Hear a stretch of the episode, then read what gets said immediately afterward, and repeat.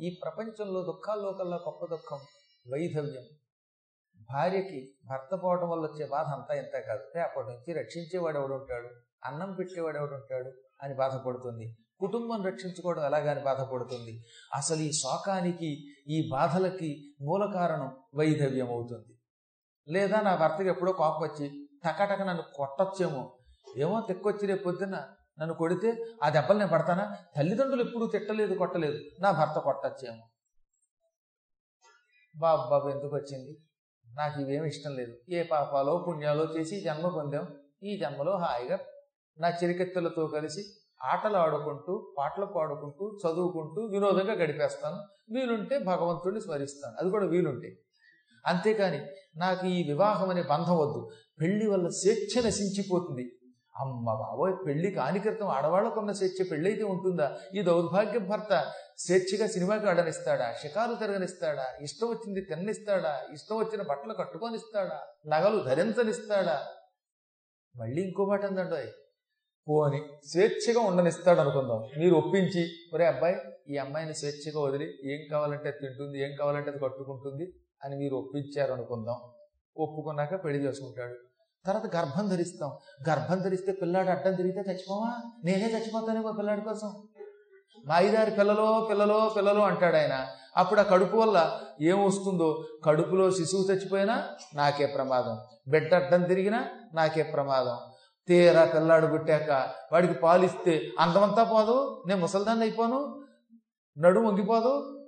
ప్రసవం అయ్యాక రోగాలు వస్తాయట ఆ రోగాలతో ఏమైపోతాము? ముసలితనం తొందరగా మీద పడుతుందిట. అయ్యో ఎందుకు వచ్చింది ఇవన్నీ బాగున్నా ఈ దిక్మాల పిల్లలు పుట్టుకొస్తారు. వీళ్ళని రోజు వీళ్ళని చదివించడం అవి ఇంకా బాధ. ఈ పిల్లలతో ఉన్న నరకయాత్ర కంటే అసలు పిల్లలు లేకపోతే మంచిది.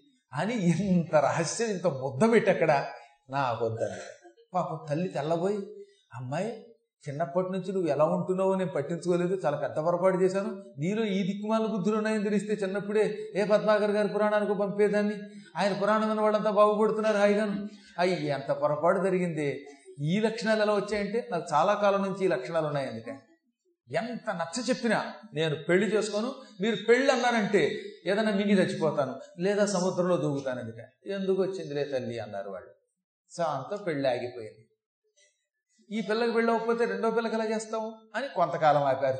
చిన్నపిల్లని ఇందుమతిని.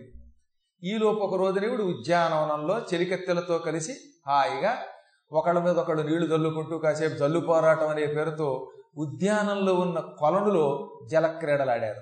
జలక్రీడలాడి ఒడ్డుకొచ్చి బట్టలు ధరించి పువ్వులు కోసుకోవడం మొదలుపెట్టారు. పుష్పాపతి అనమాట ఆ సమయంలో రకరకాల పాటలు పాడుకుంటున్నారట. ఈ పాటలు పాడుకుంటున్న సమయంలో కోసల దేశపు రాజు వీరసేనుడు అనేవాడు అనుకోకుండా కొన్ని ఓడల్లో కొంత సైన్యాన్ని వెంట పెట్టుకుని అక్కడికి వచ్చాడు చూడటానికి. టూరిజం అంటే చాలా బాగుంటుంది అక్కడ. అసలు సింహళ ద్వీపం చూడటానికి చాలా బాగుంటుందిగా శ్రీలంక. అందుకని ఎక్కడ కోసల అయోధ్య నగరం నుంచి రకరకాల ప్రయాణాలు చేసి ఓడ ఎక్కి కొంతమంది సైనికులను వెంట పెట్టుకుని అయోధ్య నగరాధీశ్వరుడు మహావీరుడు సౌందర్యవంతుడు అయిన వీరసేనుడు అనేవాడు అక్కడికి వచ్చాడు. ఆయన రాజుగారికి అతిథిగా వెడుతూ ఈ ఉద్యానం దగ్గర ఆగాడు. ఉద్యానంలో కిలకలలు విన్నాడు ఆయన. ఆ కిలకలలు వింటూ ఆగిపోయి చూశాడు. ఏమి సౌందర్యవతి అనుకున్నాడు ఆ మండోదరిని చూచి. ఈ మండోదరి అప్పుడే స్నానం చేసి వచ్చి వస్త్రాలు ధరించి పువ్వులు కోసుకుంటూ ఉంటే ఆవిడ నిజంగా రతీదేవిలాగానో వనదేవతలాగో కనపడింది. వెంటనే అక్కడ తాను ఆగిపోయి కొంతమంది చెలికెత్తెలు ఉంటే దాసీ స్త్రీ ఉంటే నేను వీరసేనుడనేవాడిని మాట్లాడాలనుకుంటున్నాను. ఆమె దగ్గరికి వెళ్ళి రాయిభారం నడిపి ఆమెతో మాట్లాడే ఏర్పాటు చేయండి కానీ ఆడవాడు వెళ్ళి మా రాజుగారు కోసల రాజుగారు వచ్చారు నీతో మాట్లాడదాం అనుకుంటున్నాడు నువ్వేమన్నా అనుమతిస్తావా? అన్నారు. ఆవిడ అనుమతిస్తానన్నది. సరే రాజుగారు వెళ్ళాడు వీరసేనుడు. సుందరి మీ నాన్నగారు నన్ను ప్రత్యేకంగా సింహళ ద్వీపం చూడటానికి ఆహ్వానించారు. నేను సామాన్యుడి కానుకు సుమా నేను ఇక్ష్వాకు వంశంలో పుట్టిన మహావీరుణ్ణి నన్ను వీరసేనుడు అంటారు నేను అందగాడిని కూడా పెద్దలు అన్నారు ఇప్పటివరకు వివాహం కాలేదు. అసలు పెళ్ళి చేసుకుందామని అనుకోలేదు ఇప్పట్లో కానీ అనుకోకుండా నీ రూపాన్ని చూచాను. సింహళ దేశపు రాజు గారు పెళ్ళి సంబంధం చూడడానికి ఒకవేళ నన్ను పిలిపించారేమో అని నాకు ఇప్పుడు అనిపిస్తున్నది. నువ్వు అను. నిన్ను నా సామ్రాజ్యానికి పట్టాభిషిక్తుని చే పట్టాభిషిక్తురాన్ని చేస్తాను. వైవస్వత మనువంశంలో పుట్టాను. ఇక్ష్వాకు మా అందరికీ మూల పురుషుడు. అటువంటి కాకొత్స వంశ తిలకుండైన నన్ను పెళ్ళి చేసుకోవడం వల్ల నీకు లాభం. నేను ఉత్తముణ్ణి. నీచమైన వ్యసనములు ఉన్నవాడిని కాదు. అసలు మా కాకోత్సవ వంశం వాళ్ళు ఎవరో కూడా నీతి నియమాలు తప్పేవాళ్ళు కారు అన్నట్ట. అనగానే ఆవిడ పక్కపక్క నవ్వింది నీ బుద్ధి ఏదో ఇక్కడే తెలుస్తోంది. అసలు ఆడవాళ్ళు స్నానం చేస్తున్న చోటికి రావచ్చా? ఇంతుల్ తోయములాడుతుండ మగవారే తెంతురే. ఆడవాళ్ళు స్నానం చేస్తూ ఉంటే మగవాళ్ళు వస్తారా? వచ్చినా నిర్భయంగా ఇలా పెళ్ళి రాయబారాలు నడుపుతారా? సంస్కారం లేని దౌర్భాగ్యుడ. అసలు నీలాంటి వాడిని పిలిపించిన మా నాన్నని తిట్టాలి. నాకు పెళ్ళి వద్దు పెటాకులు వద్దు. నీ మొహం చూస్తే తప్పు. పో! మళ్ళీ ఎప్పుడు పెళ్ళి సంబంధం ఎత్తకో? అసలు ఈ జన్మలో నీకు పెళ్ళి దొరకకుండా చెప్పించుకున్నాను నేను. అని నోటికి వచ్చినట్టు తిట్టిన తిట్టు తిట్టకుండా తెగ తిట్టేది. నేను తెల్లబోయి? మాట వరసకి పెళ్ళి ప్రసక్తి తెస్తే ఇన్ని తిట్లు తిట్టింది పుట్టి బుద్ధరిగాక అన్ని తిట్లు ఆయన ఎవరూ తిట్టలేదు. రాజుగారు కదా ఆయన ఎవరు తిట్టారు? దాంతో ఆయన మతిపోయింది. సుందరి తిట్టినా ఈ రాజుగారు పడతాడా లేదా? పెళ్ళి చేసుకుంటాడా లేదా? అని నన్ను పరీక్షించడానికి తిట్టావా ఇది ఇదేమన్నా ప్రణయమేమో అని అనుకున్నా. చెడమడ బుద్ధిహీనుడు అని తిడుతుంటే ఇది ప్రణయ కలహం ఏమిటి? మహానికి నేను పెళ్ళి చేసుకోను. అసలు నాకు పెళ్ళే ఇష్టం లేదు. హ! అని పాపం నిరాశతో ఆయన చూద్దాం అనుకున్నవాడు కూడా నగరం చూడకుండా ఎందుకు వచ్చింది? ఇంకెందుకు నగరంలో అనుకుని వాడెక్కి తిరిగి వెళ్ళిపోయాడు. ఇది ఈ మండోదరి చెల్లెలు ఇందుమతి చూసింది పక్కనే ఉంది వాళ్ళ అమ్మ దగ్గరికి వెళ్ళి అమ్మ ఎంత బుద్ధిహీనురాలైపోయింది ఏమిటి అక్క?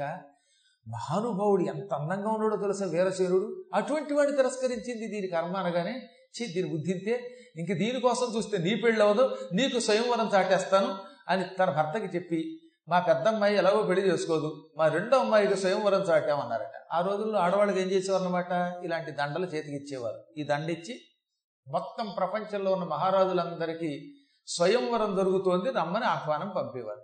ఆ స్వయంవరానికి రాజులందరూ రావచ్చు. పరాక్రమం ఉన్నవాళ్ళు ఎవరైనా రావచ్చు. అరే మీకు కూడా ఓపిక ఉంటే యుద్ధం చేసే ఓపిక ఉంటే వెళ్ళచ్చు. కాకపోతే దీనికి వయస్సు కూడా లేదు. ఎవడైనా వెళ్ళచ్చు ఓపిక ఉన్నవాడు అందువల్ల ఎక్కడెక్కడి మహారాజులు వచ్చేవారట.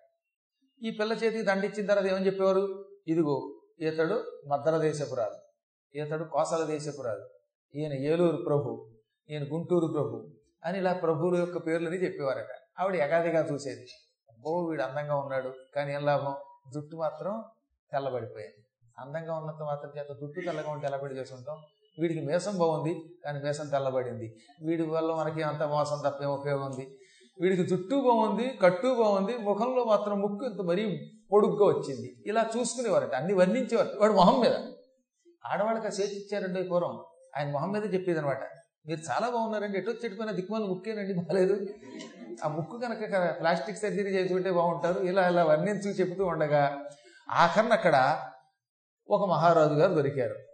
ఆయన చూడగానే ఇతడు చాలా బాగున్నాడండి. అన్ని అవయవాలు బాగున్నాయి. మనిషి యొక్క బుద్ధి కూడా ఎంతో పూర్వమే ఉన్నాం. వీడు చాలా మంచివాట అనుకుని ఆయన వాళ్ళలో దండేసింది.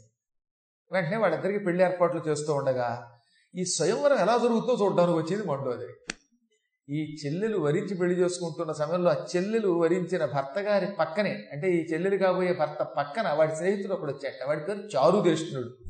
వాళ్ళ మేనమామ మద్రదేశపు రాజు ఎంతో పూర్వం చెప్పుకున్నాము మన కంబుగ్రీవుడు. ఆ కంబుగ్రీవుడికి వీడు తమ్ముడు. వాడు చూసింది ఏకాదిగా.